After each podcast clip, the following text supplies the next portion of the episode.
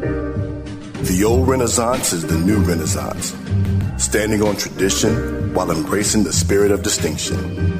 This is the Harlem Brewing Company. Uniquely crafted beer brewed to deliver a taste, a sound, and a feeling that can only be described in one way Harlem style. So come and take a trip on the A train with our Harlem Sugar Hill Golden Ale and our Harlem Renaissance Wit Beer, the neighborhood original. Sponsored by Harlem Beer Distributing North Carolina. For more information, log on to their website at harlembeernc.com. On December 27th, 1892, Livingstone and Biddle College, now known as Johnson C. Smith University, played in Salisbury, North Carolina with Biddle winning 5 to 0. Over time, HBCU football has evolved. HBCU football's popularity continues to rise. Millions attend games each year and millions more watch on television. The HBCU bands provide some of the top entertainment in the country. Over that time, some of the best players to ever play in the National Football League played at HBCUs. Every Monday through Friday on the HBCU Football Daily Podcast, national radio and television host Donal Ware takes a look at what's happening in HBCU football and talks with coaches, players, administrators, and media about the season. Make sure you join the conversation on social media now. Here's your host, Donal Ware.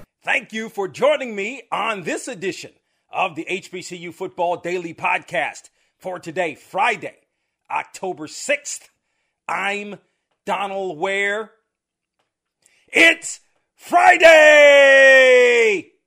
HBCU National Game of the Week. And let me preface before I talk about the HBCU National Game of the Week. I mean, there were any number of games um, we could go with. We could go with uh, Miles and Benedict. We could go with Grambling and Alcorn State. We could go with Florida A&M and Southern. To a lesser degree, we could go with Bowie State and Virginia State. The game we're going to go with, okay, is Miles and Benedict. And to me, this is the first true game of the week, meaning the implications mean a lot. I think the previous weeks it was a situation where you were picking uh, a game because it was the best game on the schedule. while this is sort of in the same vein, it truly means something because remember, the SIAC has done away with divisions. So this could, in fact, so it's the number one team versus the number two team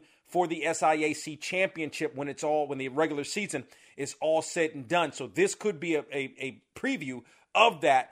And further, okay, if I looked at Southern and Florida A&M, which was the game I was going to go with, okay, but if I look at that, it's in it's it is a game for Southern, which if Southern loses, now it's truly behind the eight ball because it'll have two losses uh, in in SWAC play. For Florida A&M, a loss to Southern doesn't mean a whole lot.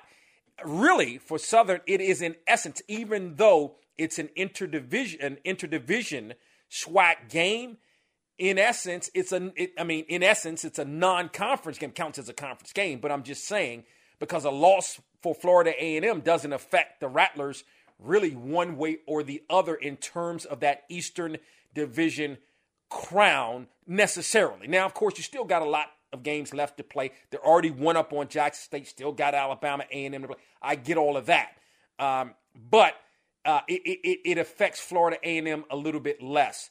Um, Grambling and uh, and Alcorn State. Yeah, if Alcorn if Grambling loses that game, it'll be the first conference loss uh, for Grambling.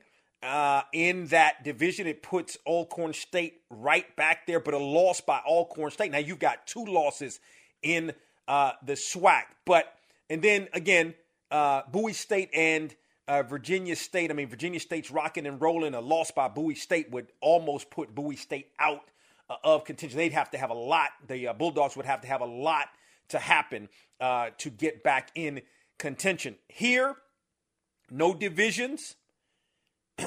you know, you've got the top two, two of the top teams, or really the top, well, two of the top teams. Because Fort Valley State doesn't have any, even though it lost to Tuskegee early in the season, doesn't have any losses. So, so you've got Tuskegee, Fort Valley State, uh, you've got Benedict and Miles excuse me, all right at the top of the SIAC. So let's let's break and, and it was fun. Like I when I really looked at this and broke the game down and looked inside of the numbers.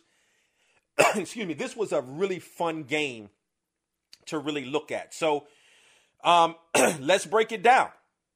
I look at Benedict. I mean, Benedict hasn't lost a regular season game in a year and a half.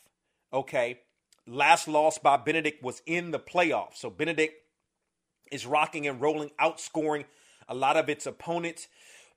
it's getting it done defensively. Like when I look at the offense, it's solid. They're averaging 150 yards rushing a game. That's pretty decent. It's a running back. They got a couple of running backs to tote the rock from a quarterback position. Um, you know, nine touchdowns to just one interception um, on the season. So, you know, I, mean, it's no doubt that Benedict is getting it done. The, the, the, you know, Benedict is definitely getting it done uh, in terms of uh, from an offensive perspective. But this is where Benedict is uh, excelling. We talked about, you know, uh, we, we talked about Lubert Danilis and you know, how great he is coming into the season. He's HBC All American, all of that, which which he is. But there's another young man on the other side, Jaden Broughton. He's got 15 tackles, excuse me, for loss already on the season and seven and a half uh, sacks on the season. Danilis 14 and a half tackles for loss and nine sacks. So those guys, I mean, Miles is going to have to figure out a way to really block those guys. Um, so listen, defensively, this is a dominant football team. And by the way, the Tigers have not given up a single point in the second half, They've only given up three points in the second quarter. So it's a dominant team from that perspective. I'm going to get into that a little bit more. When I look at Miles, okay, Miles uh, from a quarterback position, okay, we'll just look at the position collectively. Okay, 16 touchdowns to one interception on the season. Miles can run the football as well. Uh, 170 yards rushing, where I may have, and they, and, and on the other side of the football, Miles does a good job of stopping the run. Where there may be some concern is in the passing game, giving up 211 yards passing uh, per game. So a little, maybe a little bit of concern there. But let me break it down a little bit further sometimes stats can be misleading. A, Miles has played two FCS opponents. Has played Alabama State, which Miles defeated Alabama State. Okay, at Alabama State, that's a big win, and uh, I think it was like twenty-seven to fourteen. So what is it? It wasn't like it was a you know a close game per se, and then lost to Arkansas Pine Bluff by one point, and had an opportunity to win that game on its next to last possession in the fourth quarter on fourth and two from the Arkansas Pine Bluff five. Miles decided to go for it, did not get it. Maybe they kicked the field goal, they take the lead. Um, it didn't happen that way, but Miles is a, is a really, really good. This is a really, really good football team. Um, both teams protect the football. Miles has turned it over only four times this year. Benedict five times this year. They both have dominated their opponents specifically in the third quarter. This is where things separate a little bit for me. You know, if I look at this thing, um, you know, on, on not necessarily on paper um, a little bit, I really like what Miles is doing. You know, I think a better offense than Benedict has. Um, you know, defensively, I would say that Benedict uh, that uh, um, Benedict is much more dominant in that offensive line. This is the thing that offensive line for Miles is going to have to be on its P's and Q's. You got two edge rushers who are dominating. We're talking about two guys that has 16 and a half sacks combined in five football games. That's a lot. I mean, that's a lot of sacks. And that is, and the thing about it, uh, Danilis is getting double teamed. That's, you know, obviously that has enabled um, for for some opportunities on the other side of the football in terms of rushing uh, the football. This is what I would also say uh, outside of the numbers. Benedict has not been tested as of yet this season. Okay, Benedict has played Shaw, Edward Waters, Lane, Shawan, and Morehouse. Benedict has not been tested. Meanwhile, okay, Miles has played, you know, Arkansas, Pine Bluff, and Alabama State stepping up, going one and one uh, in those games. Let me give you my prediction, okay? Last year, you know, I thought when when Benedict and Fort Valley State met, met and by the way, Chennis Berry's going to have his guys ready to play for the Tigers. Um, it, it, it, it would be a game, um, and, and it's really not a game because Miles is really, really good. If it was a lesser opponent, you know, it may be a game where Benedict looks ahead because they've got that national game next Thursday, ESPN2 against Fort Valley State. But let me take you back to last year. I thought Benedict was the better football team when Benedict and Fort Valley State met. Uh, I think Fort uh, actually Fort Valley State was getting more kudos at that time than Benedict, and Benedict wiped Fort Valley State, you know, off the football field. I mean, it was a dominating performance by Benedict in that victory. That said, even though Benedict has not played a tough opponent, and Miles will be by far its toughest opponent, Chennis Berry's going to have his guys ready to play mentally. And for that, and what Benedict has been able to do, cannot go against the Tigers. The game now, the game will be at Miles, should be a really, really good crowd. Um, but I have Benedict winning this football game in a close football game. I'm going to go Benedict in a close football game by three. By three points. I've got Benedict beating Miles by three points. Your thoughts? You can hit us up via Twitter at Box to Row, B O X T O R O W. Follow us while you're there. You can hit me on my personal uh, Twitter or X as it's known now, my personal X account at DWare1 at DWare1. Listen up on the weekend edition of Box to Row, which can be heard on a radio station near you as well as on Sirius XM. I'm going to give you more information about that. We got a really, really big show, okay? We're going to be joined by Charles Huff, the head football coach at Marshall, a Hampton grad, only the second HBCU grad to ever co- head coach at the FBS level, okay? So Charles Huff going to join us on the weekend edition of the program. Also, We've got a celebrity guest picker in the house. Okay, you know we like to do our celebrity guest pickers.